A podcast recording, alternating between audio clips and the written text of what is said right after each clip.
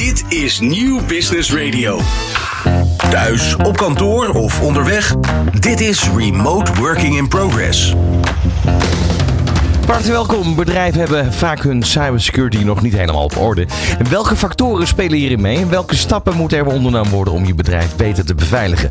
Tips hoor je in deze aflevering van Remote Working in Progress, waarbij we ook het rapport 12 Key Cyber Controls en de aankomende Remote Working Summit op 1 eh, november zullen bespreken. Vandaag de gast in de studio, Sjaak Schouteren, Cyber Practice Leader bij Mars Netherlands. Jelle Niemands Verdriet, National Security Officer bij Microsoft. Mijn co-host is Mike Stern en ik ben Ron Lemmens. Van harte welkom. Thuis, op kantoor of onderweg. Dit is Remote Working in Progress. Mike, goedemiddag. Hey, goedemiddag. Het is al even geleden voor de zomer dat we samen hier in de studio zaten. ik was met vakantie en uh, jij ging gewoon lekker door van de zomer. Ja, dat klopt. Uh, druk bezig met de voorbereidingen van de summit. En uh, ik was jou eigenlijk vergeten dat je met vakantie was. Maar je ziet er zo lekker bruin uit dat ik je nog even moet nou, helpen. Een beetje bijhouden ook. ja, ja nee, inderdaad. Ik, maar, maar goed, en zo zie je, voordat je het weet is het alweer herfst. En dat is het officieel natuurlijk ook. Um, en ga je langzaam maar zeker weer de, de wintermaanden in. Waarbij het werk gewoon weer de overhand krijgt vakantieperiode achter de rug. En het summit voor de deur. De summit voor de deur. Ja, dat klopt. 1 november. Ik heb zelf nog wel het geluk dat ik komende week even ook remote vanuit Kaapstad ga werken. Daar begint het voorjaar, dus daar heb ik wel een beetje geluk mee. Maar voor de rest, uh, ja, zijn we nu toch echt wel zeven dagen per week uh, bezig met alle voorbereidingen van het summit. Kan jij iets, uh, iets meer vertellen over waar de, de nadruk op komt te liggen komende summit? Ja, we hebben nu, uh, het wordt inmiddels de vierde summit. We hebben drie summits achter de rug. En eigenlijk uh, zijn we uh, bij het laatste summit wel achtergekomen van nou oké, we hebben al heel veel behandeld over het hybride en asynchroon werken. van wat kan je uiteindelijk nog meer erover vertellen. Er komen natuurlijk wel nieuwe ontwikkelingen en dat soort dingen. Maar we zien met name, of we gaan nu met name naar het volgende summit, wat ook de next level heet. Willen we heel duidelijk gaan inzoomen op de problematieken die bij bedrijven heersen op dit moment om het ook daadwerkelijk goed geïmplementeerd te krijgen. En goed geïmplementeerd betekent zowel de faciliteiten in en rondom, uh, uh, ook cybersecurity, waar we vandaag uh, met onze gasten over gaan praten. Maar we zien wel, zoals de term perfect storm al een paar keer is gevallen, dat gebeurt zo ontzettend veel op dit moment, waardoor er eigenlijk heel veel dingen ook niet meer gebeuren.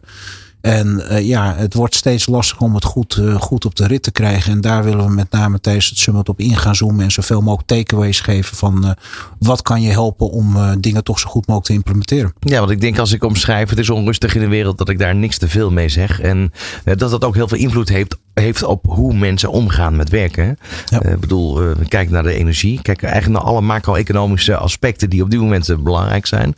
Uh, thuiswerken is, is bijvoorbeeld al een keuze. Maar je ziet daar ook weer druk liggen. Want als ik nu thuis ga werken in de winter, dan moet ik weer meer kosten maken om energie te, te stoken. Dat kan ik dan beter bij mijn werkgever doen. Dat zijn allemaal elementen. En dan hebben we het nog niet eens over al die cyberattacks die op dit moment overal plaatsvinden. Ja. Nou ja, goed, eh, de, de verleiding wordt steeds groter om uh, overdag ook het hele gezin mee naar het kantoor te nemen. ja, daar de douche en zo. Ja, precies. Ja. douche in de, in de fitness van het kantoor. Ja. Nou goed, wat je zegt, Ron, dat klopt natuurlijk wel. En, en dat is ook wat we op dit moment heel erg zien gebeuren. Dat er uh, uh, te veel gebeurt, te snel. Je ziet daardoor ook dat er erg geswalkt wordt van links naar rechts. En ja, nu is het allemaal weer prioriteit personeel. met het hybride werken zie je op dit moment ook dat bedrijven heel erg last vinden om het op het kantoor goed in te delen. Uh, waardoor je ziet dat kantoren veelal leeg staan. Of dat in vergaderingen een groep mensen er wel zit, een andere groep er niet zit. Je ziet nu ook de ontwikkelingen dat uh, de, de, de, ik hoorde het iemand van de week uh, de, de kamelen of de dromedaris noemen dat je dinsdag en donderdag worden de kantoordagen. Dus daardoor krijg je weer hele hoge belasting op de wegen. En dat de andere dagen mensen dan thuis gaan werken. Nou, dat is ook weer niet voor iedereen even handig. Dus eh, het is een enorme zoektocht. En daarbij, en dat haal je heel goed aan, um, zitten we op dit moment gewoon met het probleem dat er te veel tegelijkertijd gebeurt. Waardoor er te veel weer vooruit wordt geschoven. En we die inhaalslag maar niet goed kunnen maken. En ja, dan kom je op een punt uh, waar wat ook uh, aansluit op onze gast in de studio dan ook bijvoorbeeld kijkt naar cybersecurity, waarbij je zou zeggen, nou dat zou toch echt prioriteit nummer één moeten zijn dat de voor- en achterdeur goed dichtgetimmerd zitten. Het, en dat was ook een opmerking van onze gasten tijdens het laatste summit van, ja, kunnen we niet eens beter gaan kijken waarom het niet gebeurt en hoe we daarin kunnen ondersteunen. Ja, laten we eens kijken naar onze studiogasten. Jelle Niemands verdriet, National Security Officer bij Microsoft. niet de eerste keer dat wij elkaar spreken ook. natuurlijk ook rondom de summit afgelopen edities hebben we elkaar gesproken in de uitzending. Um, ja, je herkent natuurlijk wel uh, de situatie die we nu schetsen, toch? Ja, zeker. Ik denk uh, de, nou dat Mike in die zin een, een prachtig overzicht geeft van ja, de, de, de bredere macro-economische ontwikkelingen die er gebeuren. Um, maar ook wat er ja, op, op de werkvloer gebeurt. En ja, dat zo ook niet altijd duidelijk is. Waar is die werkvloer? Is dat thuis? Is dat op kantoor? hangt die een beetje in het midden? Dat, uh, dat is zeker herkenbaar. Ja, en dan nog in de studio uh, Sjaak Schouter is cyber practice leader bij Mars Netherlands. Sjaak, ik heb een heel rapport uh, zien binnenkomen. Dat komt bij jullie vandaan. Ja, ja klopt. Wij, wij hebben naar gekeken met name is naar uh, Mars is uh, risicoadviseur. En ik ben dan practice leader van de, de team wat uh, organisaties helpt om een cyberverzekering te verkrijgen. En wij hebben met name gekeken naar wat nou zijn nou zaken wij zijn marktleider op dat gebied, dus wij zien de meeste aanvragen ook binnenkomen. En wij hebben gekeken naar hoe kijken verzekeraars nou naar uh, de risicomaatregelen, mitigerende maatregelen die bedrijven hebben genomen. Uh, en wat zijn nou de twaalf zaken die zij het allerbelangrijkste vinden. Dus waar, waar worden zij blij van? Op die, om het zo maar heel simpel ja, want te. Nu, nu haal je iets aan. Ik kan me voorstellen dat heel veel bedrijven daar nog niet eens mee bezig zijn. De boel verzekeren. Op het moment dat je uh, ja, slachtoffer wordt van een cyberaanval. Uh, gaat dan de verzekeraar beoordelen of ze wel of niet je schade uitkeren? Uh, ja, cyberverzekering dekt een aantal zaken. Dekt er zit een dekking in Natura in. Dus stel je voor dat er iets gebeurt, dan staat een incident response team voor je klaar. Bestaande uit ICT, forensische partijen, uh, juridische ondersteuning en PR-ondersteuning. Dus die gaan eigenlijk kijken van wat is er gebeurd? Hoe heeft het kunnen gebeuren? Hoe kunnen we het zo snel mogelijk oplossen? En ook zorgen dat het niet meer gebeurt. Um, en daarnaast is ook een geldelijke vergoeding voor aansprakelijkheid. Stel je voor dat er een datalek is. En er wordt data van, ik zeg maar even wat, 100.000 patiënten wordt gelekt hè, bij een ziekenhuis. En die stellen het ziekenhuis aansprakelijk. Nou, dan is dat een financiële vergoeding ook. En het dekt ook de eigen schade. Dus ook de systemen die uh, uh, kapot gaan, om het heel simpel te zeggen. Die moet je repareren, dat kost geld. Maar ook bedrijfsstilstand. Hè. Je kunt niet meer produceren, je kunt niks meer doen. Uh, al dat soort kosten zijn ook gedekt onder een verzekering. Alleen uiteraard gaat niet een verzekeraar zomaar alles accepteren. Dat noemen wij een underwriting proces. Dus dan komt het acceptatieproces komt daarbij tevoorschijn. En wij hebben wereldwijd al die acceptatieprocessen um, geanalyseerd. En hebben gekeken waar let de verzekeraars nou op en waar, wat zijn eigenlijk hygiënefactoren bij organisaties. Dus wat moeten ze uh, goed geregeld hebben, willen ze überhaupt in aanmerking komen voor een cyberverzekering. En het mooie daarvan is, en dan kijk even Jelle ook aan, is daar zie je eigenlijk dat de verzekeraars daarin ook eigenlijk een goede rol spelen om BV Nederland beter beschermd te krijgen tegen cyberaanvallen of andere cyberrisico's omdat we zien dat heel veel bedrijven wel een cyberverzekering willen. Maar ook nog stappen moeten maken om verzekerbaar te worden. Ja, ik wilde net de vraag stellen inderdaad. Wat is het adoptievermogen op dit moment? Hoe kan je daar iets over zeggen in percentages? Hoeveel bedrijven moet je nog echt over de streep trekken? En hoeveel bedrijven zijn zich wel degelijk bewust van dat dit wel heel erg belangrijk wordt? Ja, ik, ik doe het werk nu iets meer dan tien jaar. Uh, ik denk de eerste vijf jaar was ik een soort Jehovah-getuige die echt de deur moest intrappen om überhaupt op gesprek te komen. Ja. En dan werd ik ook laat ik zeggen, niet al te enthousiast ontvangen door IT.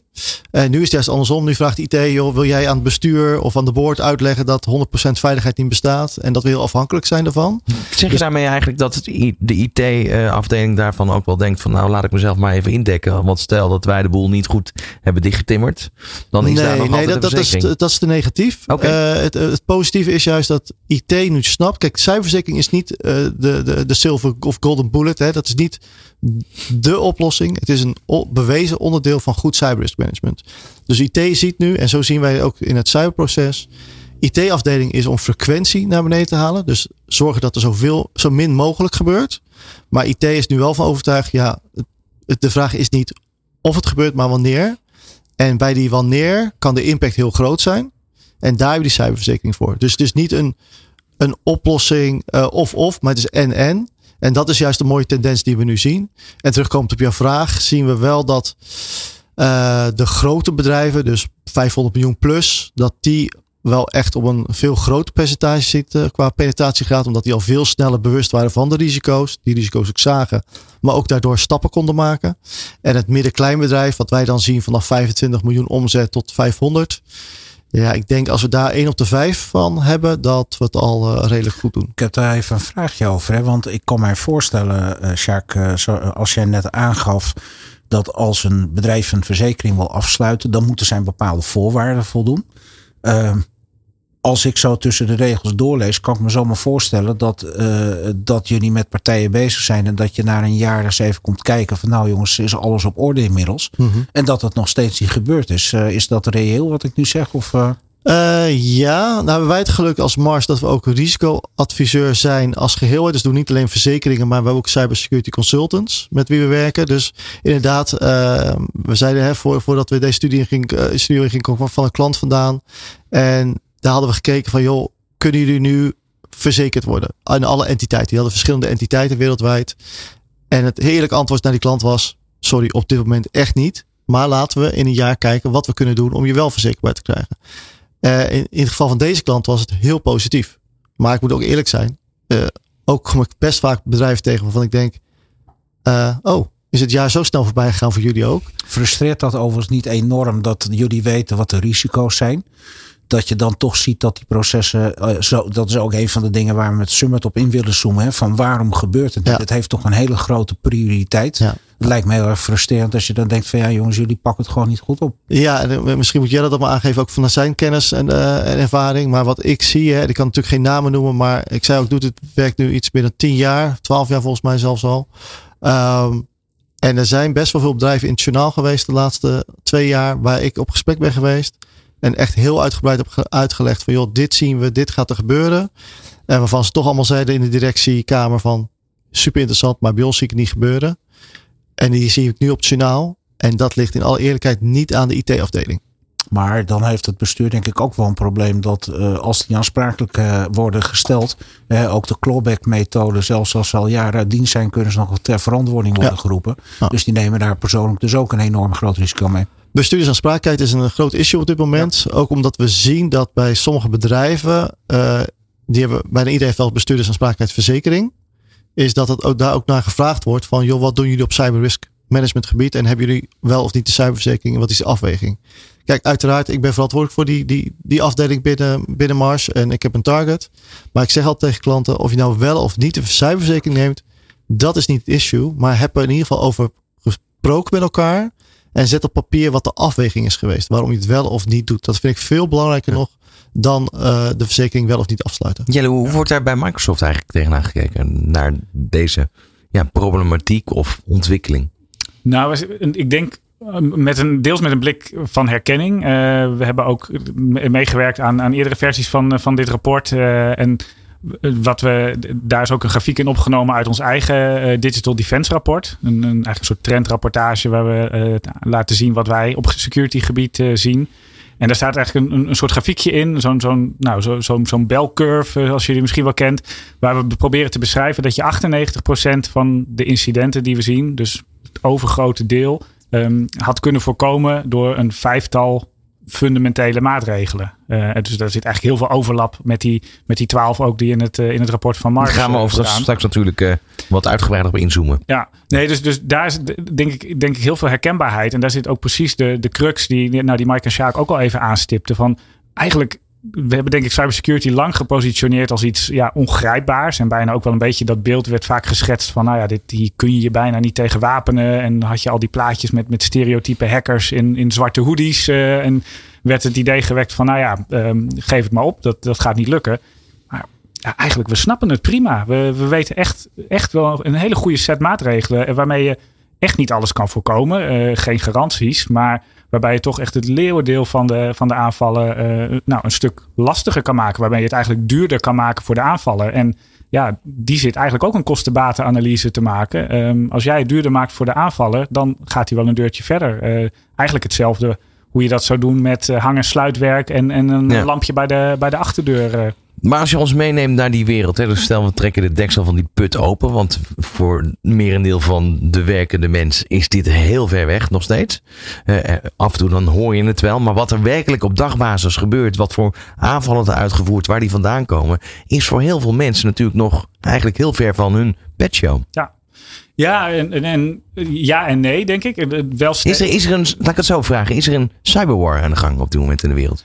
Dat is, nog, dat is nog wel een hele interessante uh, zijstap. Die is, er, die is er zeker ook aan de gang. Um, want dat is een, een, terrein waar we vanuit Microsoft heel veel uh, aan, aan gewerkt hebben. Om nou, concreet in Oekraïne uh, de, de overheid daar te ondersteunen. omdat je daar zag dat daar natuurlijk de, de invasie door Rusland plaatsvond. Maar dat er tegelijkertijd ook een digitale aanvalsgolf plaatsvond. En er was op een gegeven moment best een beetje sentiment van... nou, het, het blijft digitaal relatief rustig. Er gebeurt niet zoveel.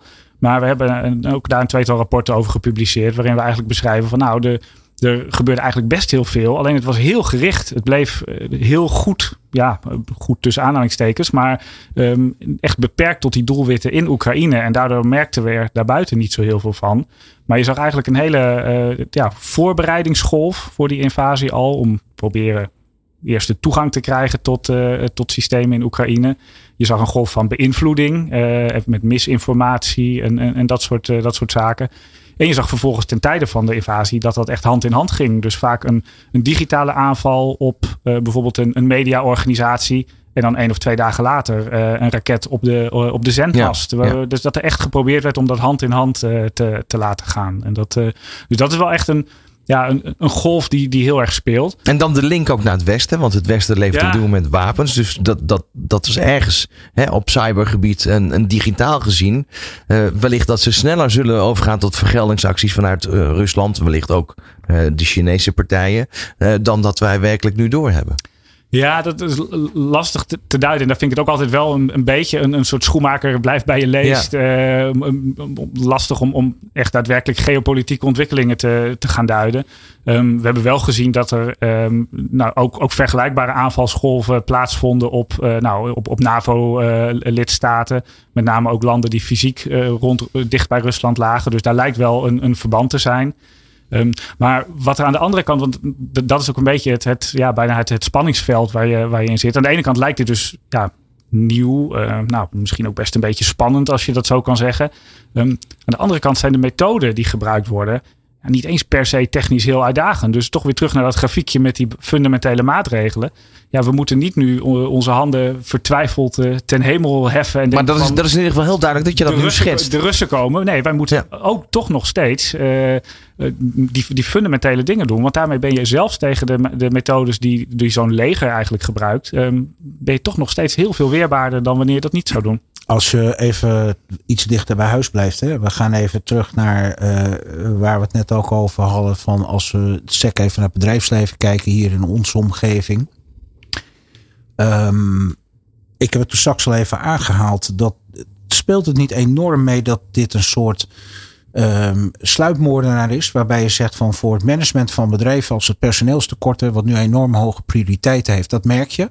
Want je krijgt uitval. mensen moeten harder werken. Eh, uitval door ziekte kan niet op tijd geleverd worden. Klanten gaan klagen. Dat is allemaal heel erg zichtbaar dit risico niet. Heeft dat ook niet tot gevolg dat het daarom ook eh, snel in een minder belangrijke hoek wordt gedrukt of vooruit wordt geschoven?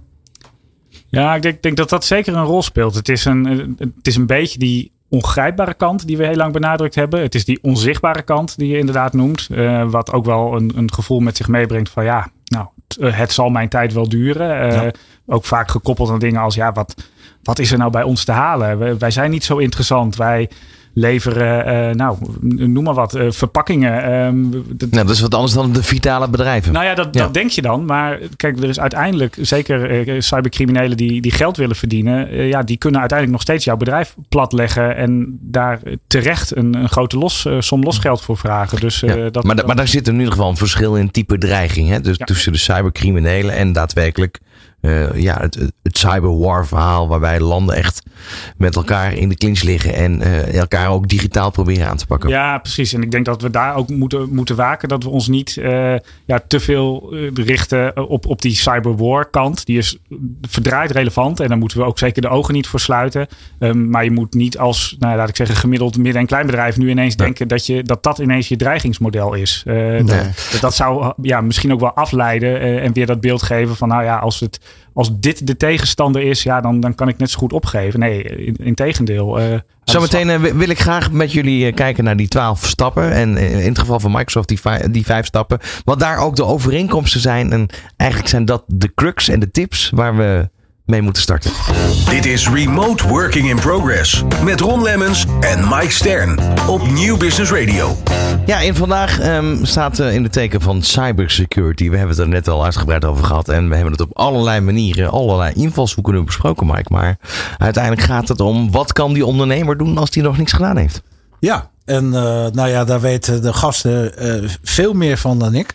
Maar wat wel interessant is en wat eigenlijk net al naar voren kwam en uh, ook een beetje een rode draad is, is dat veel bedrijven dit toch bagatelliseren onder het mom van wij zijn niet interessant genoeg om aangevallen te worden. Terwijl men er denk ik niet bij stilstaat dat de cybercrimineel zo verschrikkelijk uitgenast is, om het maar zo te zeggen. En hele profielen maakt van bedrijven, een stappenplan en op die manier, uh, of je nou inderdaad een kartonagefabriek bent of uh, uh, een, een restaurant of wat dan ook. nou ja, een restaurant dan misschien iets minder, maar als er wat grotere bedrijven zijn, een restaurantketen kan wel heel goed, dat die er misschien niet bij stilstaan uh, hoe interessant het kan zijn om de boel gewoon plat te leggen. en, en, wij hebben ook restaurants gehad hoor. Ja, maar, ja, uh, ja ik, ik herstel ja, mezelf ja, ja, ja, precies. Nee, want sorry dat ik je onderbreek, nee, maar de, heel simpel gezegd is het gewoon een crimineel en dat weet Jelle nog beter dan ik, maar niet alles is spear attacks. Hè. Het is niet allemaal geënt op dat er ergens in Rusland nu uh, 40 jongens in hoodies zitten die denken: hey, ik ga New Business Radio aanvallen. Het zijn heel veel gewoon geautomatiseerde aanvallen. Uh, 24/7 klopt er iemand op de deur. En één keer gaat die deur open omdat je uh, een beveiliging wel ingesteld wordt. Hoe, hoe, werkt dat in de praktijk? Ja, ik denk dat dat uh, met, met Jelle beter uh, belandt. Dan gewoon om te begrijpen ja. wat er ja, nou, gebeurt. Dus, ik denk, Sjaak schetst, schetst het mooi. Je kan inderdaad eigenlijk geautomatiseerd, um, ja, als het ware een rondje om het pand lopen. Zoals een fysieke inbreker zou doen. die, die, nou, die kijkt eens even van, goh, dat, dat slot ziet er een beetje rammelig uit. En dat, dat lampje achter, dat doet het niet. En volgens mij gaan ze altijd om negen uur stappen ze in de auto. dus dan is er niemand thuis. Ja, eigenlijk kun je datzelfde digitaal doen. Dus je kan van de buitenkant um, scannen en bijvoorbeeld kijken van goh, wat voor software draait hier eigenlijk? Uh, en, en hoe ziet, nou ja, als het ware dat pand er digitaal van buiten uit? Um, en ja, dat kun je um, nou, misschien bijvoorbeeld opslaan en denken van nou, ik uh, ga dat op een gegeven moment uh, een keer gebruiken als het, als het nodig is. Als ik zie dat er een klein luikje open staat of als er misschien bekend wordt dat er een, een foutje in, in de software zit die ze gebruiken. Um, dus ja, dat is eigenlijk een, een hele belangrijke eerste schakel die, uh, die, die daar gedaan wordt. Mag ik ja, en het punt, punt waar, sorry, waar ik naartoe wilde is dan dat een crimineel denkt dan niet eens van, oh, het is New Business Radio of een ziekenhuis. Nee, die denkt gewoon, ik heb je data. Ja. En het feit dat jij als ondernemer die data hebt, betekent dat die van belang is voor je. Anders had je die data niet. Ja, ja. Dus als ik die data encrypt, hè, wat net over een verpakkings, uh, uh, verpakkingsmaterialen uh, organisatie. Ja, die kan waarschijnlijk zijn planning niet doen. Die kan de de, de verpakking zelf niet maken.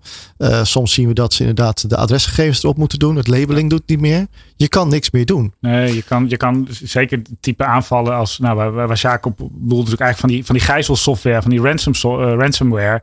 Ja, dat is eigenlijk een soort digitale hartaanval. En bijna elk bedrijf is tegenwoordig natuurlijk nou, minimaal voor een deel digitaal. En ja, dan, dan kom je echt. Ik heb vroeger heel veel incident response werk gedaan. En ja, dan kom je bij een bedrijf binnen waar ja, de, de toegang, de, de slagboom staat open. De toegangspoortjes staan open. Je moet op een, ja, op een, op een krabbelig A4'tje even je, je naam uh, schrijven. Um, kan niet met de lift naar boven. Er ligt een stapel laptops met een papiertje erop. Niet gebruiken. Uh, IT.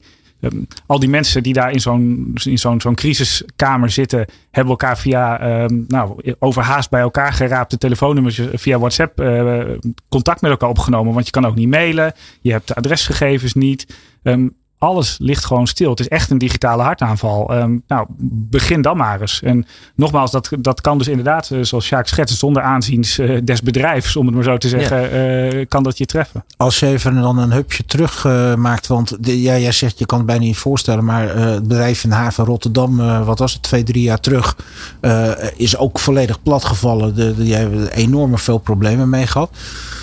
Wat normaal een inbreker doet, zoals jij net schetste, die, eh, die loopt een paar keer rond een pand heen, die inventariseert. Uh, zijn er vaak mensen, staat er een deur open, een raam op een kier, uh, whatever.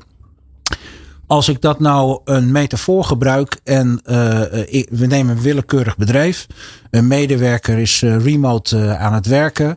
Die zit in Bangkok. Die gaat met zijn computertje een internetcafé in. En die gaat het bedrijfsnetwerk op. Is dat nou typisch een voorbeeld waarbij die software in één keer zegt: hey, kip, ik heb je.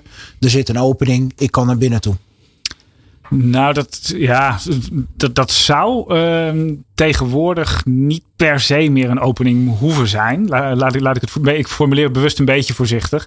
Um, omdat we, je ziet dat heel veel technologie inmiddels wel heel erg mee veranderd is met, met nieuwe manieren van werken. Um, vroeger bouwden we een beetje een soort, ja, bijna een soort digitale kasteelmuur om onze, uh, om onze omgeving heen. En ja, probeerde je de boze buitenwereld buiten te houden en al je mensen zaten binnen. Um, dat is eigenlijk, dat model is sowieso wel iets aan het veranderen. Ook omdat we op een andere manier aan het werken zijn. Ook wel omdat het criminelen best wel vaak lukt om door die kasteelmuur heen te lopen. En dan had je een beetje een, uh, nou ja, bijna een beetje een soort M&M. Uh, hard van buiten, zacht van binnen. Je was er door en dan kon je gewoon vrijelijk rondlopen. En ja, uh, ja als het ware digitaal pakken wat je wilde. Dus dat, dat, dat soort situaties van ergens anders vandaan werken zijn, nou, zijn technisch tegenwoordig beter mogelijk om dat op een goede manier te, te ondersteunen. Maar het kan nog steeds wel dat ja, de eerste schakel begint toch vaak inderdaad bij ja, misschien een, een uh, een phishing mailtje, uh, zo'n nagemaakt mailtje. Of ja, om de tuin leiden om op een ergens je gebruikersnaam wachtwoord achter te laten. De ingang zit nog steeds, als ik jou goed begrijp, tussen de bureaustoel en de Nou ja, nee, daar, daar, ben ik, daar wil ik ook, dat wil ik ook niet per se zeggen. Want ik, ik, ik ben erg tegen die de mens is de zwakste schakel uh, claim die vaak in ons vakgebied gebruikt mhm. wordt. Um, maar het is in ieder geval wel vaak, kijk, een eerste laptop, een eerste gebruikersnaam wachtwoord. Ja, dat, dat kan zo'n eerste stapje zijn om, om binnen te komen. En wat je daar dan ook vaak ziet, is dat um, ja, dan hoef je dus eigenlijk ook niet eens te hacken, als je het zo zou zeggen. Je hoeft eigenlijk niet eens in te breken, want je, je hebt een, misschien een gebruikersnaam en een wachtwoord in handen. Nou, dan kan ik me gewoon voordoen als, als Mike. En uh, dan moet je als beheerder maar zien of jij het echt bent vanuit jouw uh, gewone uh, thuisomgeving of vanaf kantoor. Of dat jij iemand bent die vanuit een, een volslagen andere locatie met kwade bedoelingen jouw gegevens aan het misbruiken is. Wat, wat ik me dan bedenk eigenlijk, en dat is natuurlijk op mobiele telefoon al steeds meer gemeengoed. Gewoon biometrische toegang. Is dat, is dat nog te hacken? Nou, dat is een, dat is een stuk lastiger. En, dat, en dit zijn precies de, de voorbeelden van, van een aantal van die effectieve uh, fundamentele maatregelen. Dus biometrie kan een van de dingen zijn. Dus wat je tegenwoordig we allemaal op onze telefoon. Ja, dat voelt niet eens meer als inloggen. We doen gewoon onze duim erop of we kijken ernaar en we gaan aan de slag. um, dus, dus dat is een van de methodes. En een andere die, die eigenlijk misschien nog wel hoger aangeraden wordt, is dat dan uh, ja, multifactor authenticatie, meerstaps inloggen genoemd wordt. Eigenlijk wat we allemaal van onze bank kennen tegenwoordig. Je, je gaat inloggen. En dan moet je, krijg je een seintje op je telefoon om even te checken of jij het echt bent. En dat maakt het criminelen zo veel moeilijker. Um, en is, als je het goed inricht. Is dat, uh, maar is dat, is dat moeilijk implementeerbaar nog steeds? Of? Nou, eigenlijk valt dat mee. Maar er, er zit denk ik veel perceptie omheen dat het uh, dat, dat veel extra moeite geeft voor gebruikers. Uh, dus voor je, nou, je, je werknemers. Ik denk dat dat, als je dat goed doet, heel erg meevalt. Want laten we wel zijn, als je ochtends uh, in de auto stapt en je gaat ergens naartoe. Je vergeet je portemonnee, dan rij je door. Vergeet je je telefoon, dan keer je om. Uh, die telefoon hebben we allemaal altijd op nou, ongeveer een armslengte van ons verwijderd. Um, en je kan het daarnaast ook zo inrichten dat je niet elke keer zo'n zo'n zo'n seintje krijgt. Je kan daar bijvoorbeeld kijken van nou, ik wil dat misschien alleen als er een rare omstandigheden zijn. Je logt nou, altijd in vanuit Amsterdam en ineens vanuit Thailand. Nou, dan wil ik misschien even zo'n seintje. Ja. Of misschien ja, ja, alleen bij een, een bijzondere actie. Uh, je mag prima het intranet lezen. Maar als jij een overboeking wil doen, vraag ik even weer om zo'n seintje. Dus als je dat op een goede manier inricht, dan hoeft dat helemaal niet een, een extra belasting voor je medewerkers uh, te zijn. Nou ja, toch gebeurt het af en toe nog. Hè. Kijk, uh, wat was het uh, Bolcom geloof ik met die overboeking van 740.000 euro naar Barcelona en een mail vol met spelfouten. En ik kan mij nog herinneren, Sjaak, dat overal nog steeds het beste paardenmiddel ook is in geval van twijfel. Bellen, bellen, bellen. Ja, nee, dat, dat, klopt. En dan zeker als we het over remote uh, werken hebben. Hè, wat we toen ook over hadden, is natuurlijk dat je vroeger uh, echt allemaal bij elkaar op kantoor zat. Dus als er iets vreemds binnenkwam, kon je gewoon uh, om het hoekje kijken. Hey Jelle, heb jij dit daadwerkelijk gestuurd? en nu, nu, nu zie je dat iemand inderdaad in Bangkok zit of ergens in Zwitserland aan het werken is een paar weken. En dan moet je maar zien of het allemaal te vertrouwen is. En daarom zeggen wij wel vaak niet phishing mails ook. Hè? Dus, dus mailtjes die je willen uh, ja, beetnemen eigenlijk. Om ergens op te klikken. Waardoor ze dus toegang krijgen tot uh, dingen. Ook niet doorsturen naar mensen van joh, is dit gek? Nee, bellen met IT. Klopt het dat ik dit heb gekregen? Of tegenwoordig heb je ook natuurlijk aparte uh, mailboxes daarvoor waar je het kan melden. Dat hebben wij dan in organisaties. Maar gewoon de awareness bij mensen hebben van. en daar ben ik het helemaal eens met Jelle. Niet zien als gevaar, maar als eerste hulpmiddel van hey, als je nou iets gek ziet, bel me gewoon. We staan voor open. We het zijn geen gekke vragen die je kan stellen. Als je iets gek ziet, bel me. Uh, en dat kan zijn wat jij nu bedoelt met uh, wat meer fraude gerelateerd. Maar ook gewoon met phishing mails. Uh, meld het. Want dan weet IT ook van, oh, er is weer iets geks aan de hand. Is het ook niet zo dat uh, uh, jullie bij bedrijven die bij jullie aangesloten zijn ook uh, daar steekproeven mee doen? Dus zelf inderdaad binnen de organisatie dit soort berichten, mails, phishing mails, whatever versturen om te kijken hoe mensen erop reageren? Ja, onze cyber risk consultancy tak, die houdt zich met name bezig met het kwalificeren van het risico, dus het zichtelijk maken van het risico, het kwantificeren van het risico en het managen van het risico. En het managen van het risico kan door het te transfereren, naar, zoals wij dat noemen, naar een cyberverzekering. Maar je kan ook mitigerende maatregelen nemen. Beleidsmaatregelen, maar ook uh, bewustwordingstrainingen. Dus wij doen uh, in plaats van wat je wel eens ziet bij organisaties, zo'n uh, digitale check-the-box. Hè, dan krijg je een filmpje te zien en je weet toch wel, nou, daar heb ik allemaal geen tijd voor. De manager zegt, joh, jij is aan het werk. Gaan wij meer bij een bedrijf langs om te snappen hoe werkt dat bedrijf? Wat, hoe zit het businessmodel van het bedrijf eraan, eruit? En gaan we daarna kijken, hoe gaan we zo'n phishing campagne opzetten? Een nep phishing campagne. En gaan we kijken, eigenlijk gaan we beginnen met simpele, steeds betere phishing mails. En gaan we kijken, waar reageert men op? Hoe reageert men op? Uh, en daarna doen we weer een workshop met ze om te laten zien, hey, hoe loopt dat dan? Hè? Wat, waarom heb je iets wel of niet gezien? Betere, betere bewustwording kan je eigenlijk niet creëren op die manier, lijkt mij. Nee, maar dat, dat eh, correct. Uh, maar waarom wij dat op deze manier doen? Wij gaan altijd naar de cultuur van de organisatie ook kijken. Want je moet wel, uh, en nogmaals, helemaal met Jelle eens, je moet ze niet zien als het gevaar. Hè? Dus haha, sukkels, jullie hebben 50% heeft geklikt, want jullie dachten dat jullie een cashpakket zouden krijgen. Wat je al vier jaar niet krijgt. Ja, daar krijgen die mensen niet mee betrokken. Je moet ze wel echt meenemen in dat proces en laten zien. Wat wij bijvoorbeeld pas hebben gedaan bij een bedrijf. Bij de kist begonnen over wie heeft de kinderen? Oh, hoe oud zijn ze? Zitten ze op uh, Instagram, op Facebook? Nou, Facebook gingen ze al lachen natuurlijk. Nee, natuurlijk niet. Dus oude mensen. Dat is voor jou. Maar Instagram, daar zitten ze allemaal op. Oké, hoe zou je dat dan vinden als die data van je kinderen opeens op straat ligt? Nou, dan krijg je een heel indringend gesprek natuurlijk. Want iedereen kan zich inleven. Oh shit, als iets met mijn kinderen gebeurt. Dat, dat doet, komt binnen. Dan zeg ik, nou vertaal dit nou eens met de data die je van klanten hebt. En hoe zouden zij dat vinden als die data erop komt? En op die manier probeer je dat bewustzijn te krijgen. En niet alleen maar door te zeggen: hey, je hebt op een linkje geklikt. Je had moeten zien dat je er overheen moest hoeveren. Had je kunnen zien dat het niet uh, van Mars.nl kwam, maar iets anders. En je bent stom bezig. Nee, gewoon helemaal meenemen in dat proces. Dat ze echt begrijpen en het laten beklijven waarom het belangrijk is. Ja, ik vind dit, kan het niet genoeg benadrukken hoe, hoe goed dit aspect is. Want ik denk dat we dat binnen cybersecurity. Dat is denk ik een van de redenen waarom we al tien jaar hetzelfde roepen. Uh, als je al tien jaar hetzelfde roept en het gebeurt niet, dan roep je het misschien niet op de goede manier. Dat, dat moeten we onszelf natuurlijk ook in de spiegel aankijken. En daar zit precies denk ik de sleutel bij wat Jacques zo mooi schetst. Van je moet ook snappen hoe werk werkt in die organisatie. Exact. Ja. Um, en en hoe, ja, hoe wordt het geld verdiend? Wat is de cultuur? Uh, hoe spreek je mensen op de juiste manier aan? En ja, alleen op die manier kun je uh, echt dat, nou ja, het misschien wel geliefde security team worden. In plaats van dat department of no, wat je vaak bent. Dat, dat team wat overal nee tegen zegt en waar iedereen het liefst met een boogje omheen loopt. Ja. Want wat ik me afvraag, stel je, je werkt eigenlijk niet met hele complexe software systemen. Maar uh, je, je bent bij wijze van spreken, nou laten we zeggen, mediaredactie. Dus je, je slaat je documenten op in de cloud, in zo'n Office pakket bijvoorbeeld van Microsoft. Um, dan kan ik me voorstellen dat je als medewerker denkt, nou, ik ben eh, prima beveiligd, want het gaat allemaal op afstand in de cloud. Ik hoef me nergens druk om te maken. Ja, en dat zou wat mij betreft ook een, een hele terechte verwachting zijn. Ik denk dat we eh, dat een ander, ja, misschien wel pijnpunt van, van security geweest is, is dat we eigenlijk net niet helemaal rondkregen. En dan hebben we die laatste stapjes eigenlijk maar even uitbesteed aan de medewerkers. Uh, en we proberen dat dan allemaal van die instructies te geven, die eigenlijk best wel lastig zijn. Um, ja, dan zeggen we proberen het mailadres te begrijpen.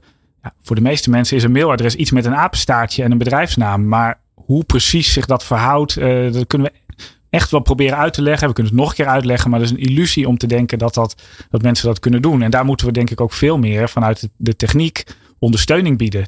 Om ervoor te zorgen dat als het nou een keer misgaat, um, ja, dat dat dan niet meteen dat je als het ware een soort digitale branddeurtjes ingebouwd hebt. Die ervoor zorgen van, nou ja, oké, het is gebeurd. Het is vervelend. Het probleem zit nu op jouw laptop. Maar het verspreidt zich niet als een soort veenbrand door de hele organisatie. Eh. Wat, wat mij ook zo lastig lijkt, die je zou kunnen denken van nou, we gaan nu uh, bij wijze van spreken al die medewerkers trainen. Ze krijgen een basistraining. Ze begrijpen daarom hoe de paden en de wegen lopen. Uh, maar het gaat natuurlijk zo snel die ontwikkeling, dat is eigenlijk bijna niet te doen. Klopt dat? Ja, ik denk. Of heeft dat geen prioriteit? nou ja, ik, ik, ik, zit een beetje te denken. Het, heeft, het, is, het is niet te doen. En, en ik vraag me dus af of we dat ook zouden moeten willen. Dat, dat is denk ik eigenlijk mijn. Ik, ik heb een beetje het idee dat we af en toe, om, om misschien een beetje een misschien wat gezochte vergelijking. Maar uh, tuurlijk, als je een auto gaat rijden, dan, dan moet je snappen uh, dat je, je, je gordel om moet doen en de verkeersregels. En je hebt zo'n zo, zo klikkertje ja. die, die je waarschuwt. Maar ik heb het idee dat we bij cybersecurity af en toe ook verwachten dat je de motor open kan doen, uh, het olie kan verversen en nog, nog wat meer dingen waar we normaal gesproken toch vaak voor naar de garage brengen. Dus ik denk dat we daar moeten oppassen dat we geen irreële verwachtingen naar onze collega's of klanten opleggen. Maar is dat dan het woord wat te weinig verkondigd wordt, wat jij nu zegt eigenlijk? Ik, ik, vind, nou, eh, als je het mij persoonlijk vraagt, denk ik ja. het wel. Ik denk dat we daar eh, misschien het te lang vanuit een, een uit, uh, vooral een technisch beeld bekeken hebben.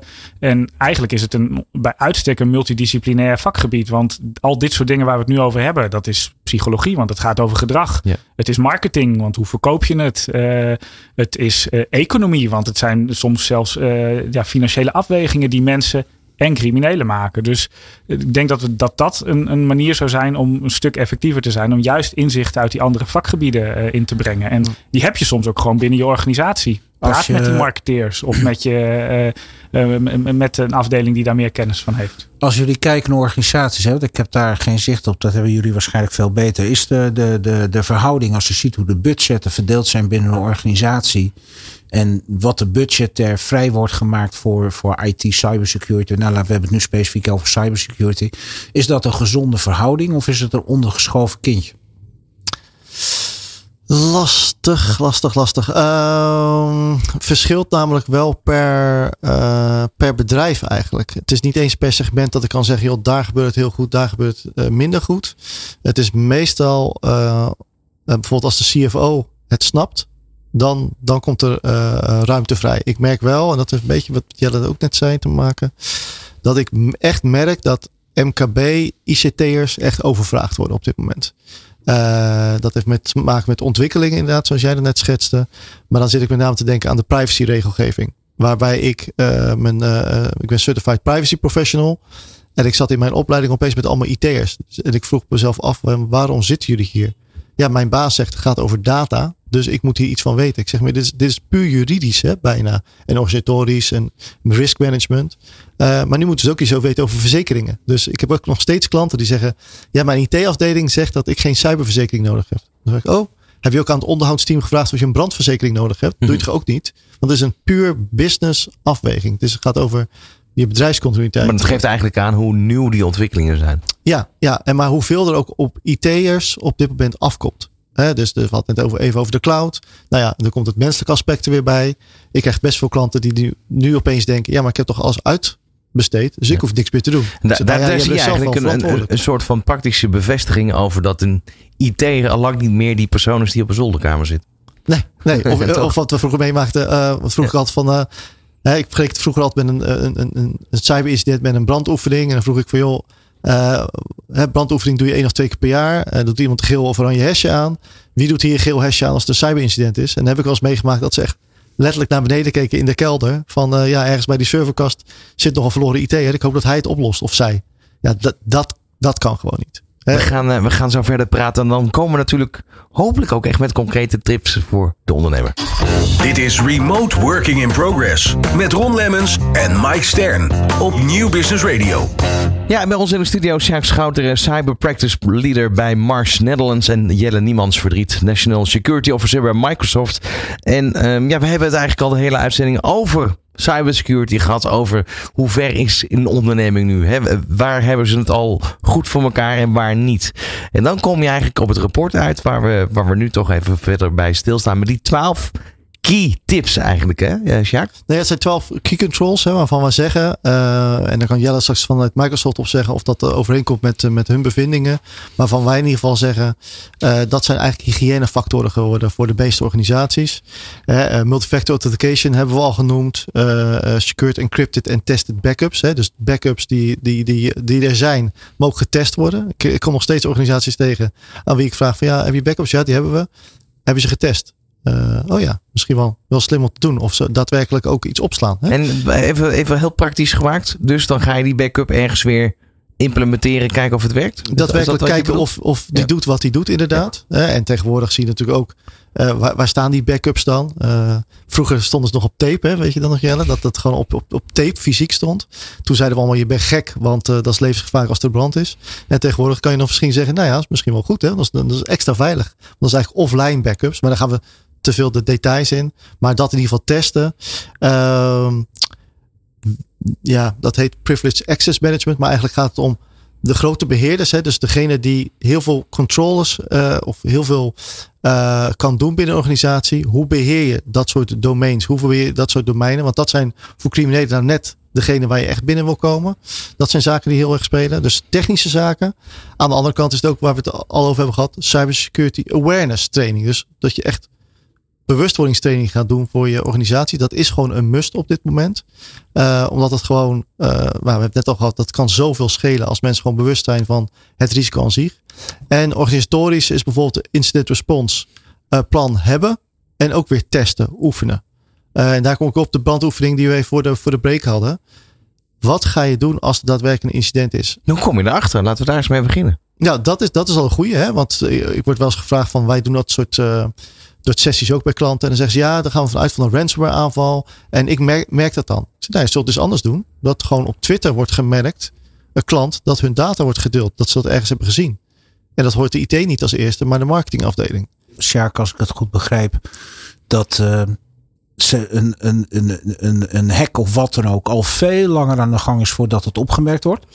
Nou, gemiddeld uh, zeggen wij in ieder geval uit onze data uh, dat het uh, ongeveer 120 tot 140 dagen gemiddeld duurt voordat de organisatie erachter komt dat een crimineel binnen is.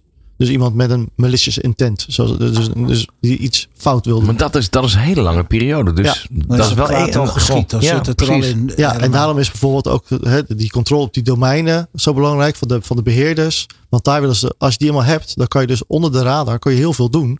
Dus kan je ook in de backups. Kan je gewoon kijken hoe, hoe werkt dat systeem in de, in de backups. Kan ik die gewoon weghalen.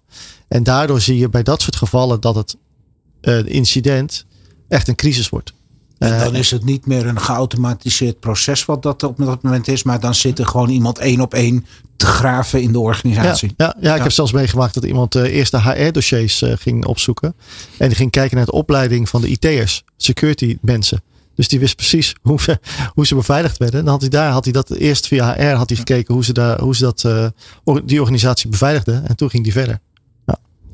Een soort gezwel wat naar binnen kruipt. Ja, ja, maar wat ik belangrijk vind van die, van die 12 key controls. Hè, en uh, bij de summit zal we ze wel verder uh, uitweiden. Want het wordt misschien iets te technisch voor de luisteraars allemaal. Maar het zijn technische aspecten, organisatorische aspecten, uh, menselijke factoren ook.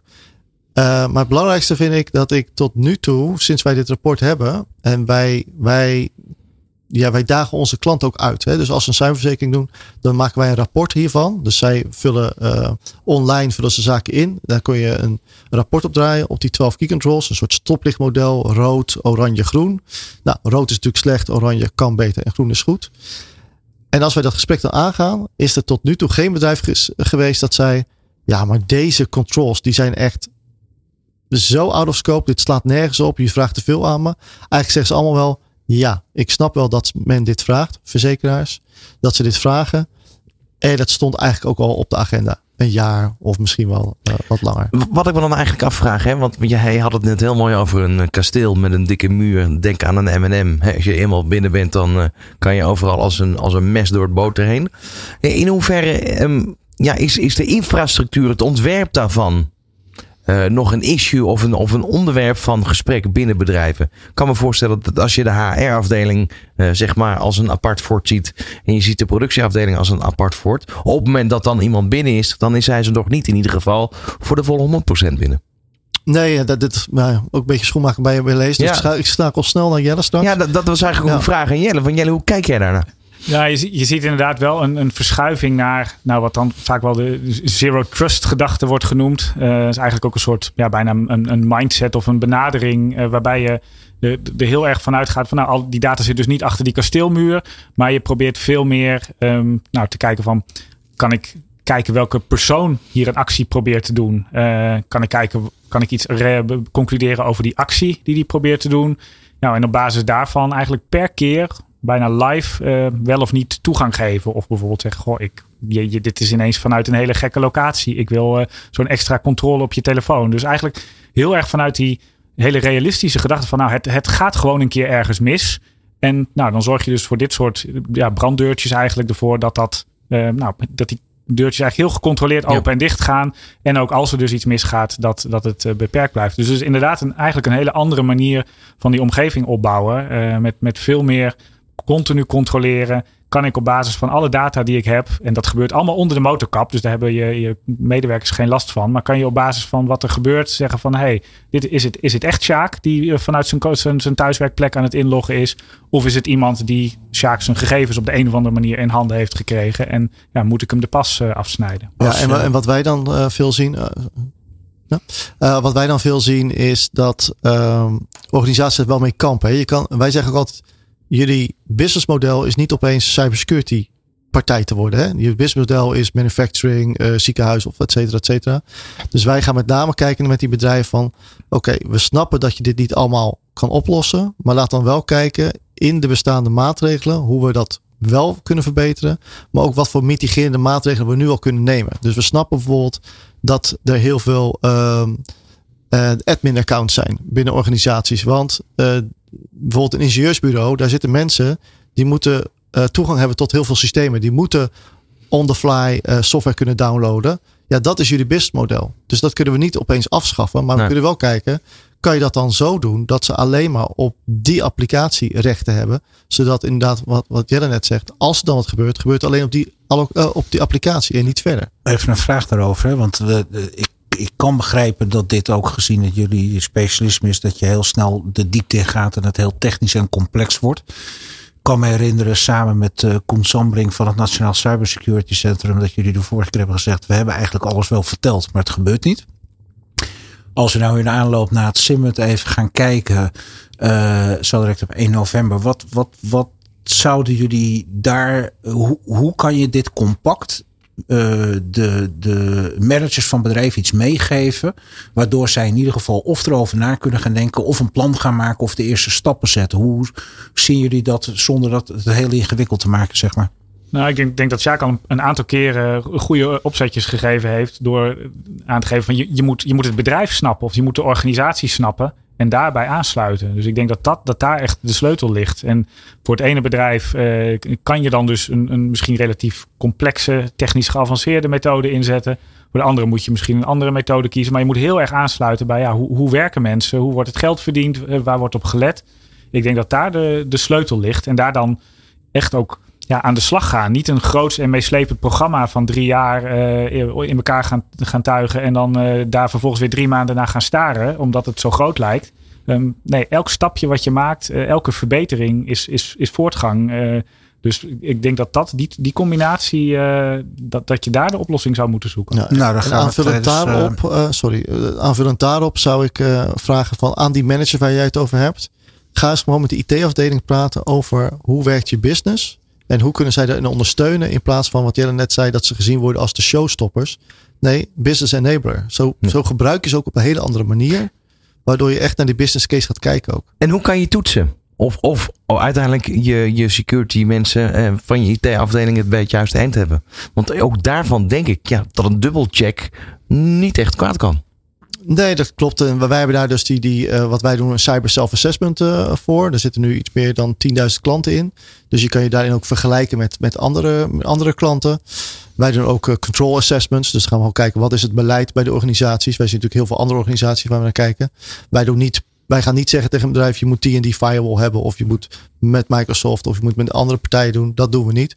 Wij kijken met name gewoon naar het businessmodel en, en hoe werkt dat en wat zijn de best cases die je daarop kan eh, uitvoeren. Tot slot, uh, Jelle. Ja. ja. en ik denk daarnaast dat, dat het heel goed is om ook daadwerkelijk uh, ja, echte testen uh, te doen. Dus je kan bijvoorbeeld ethische hackers inhuren.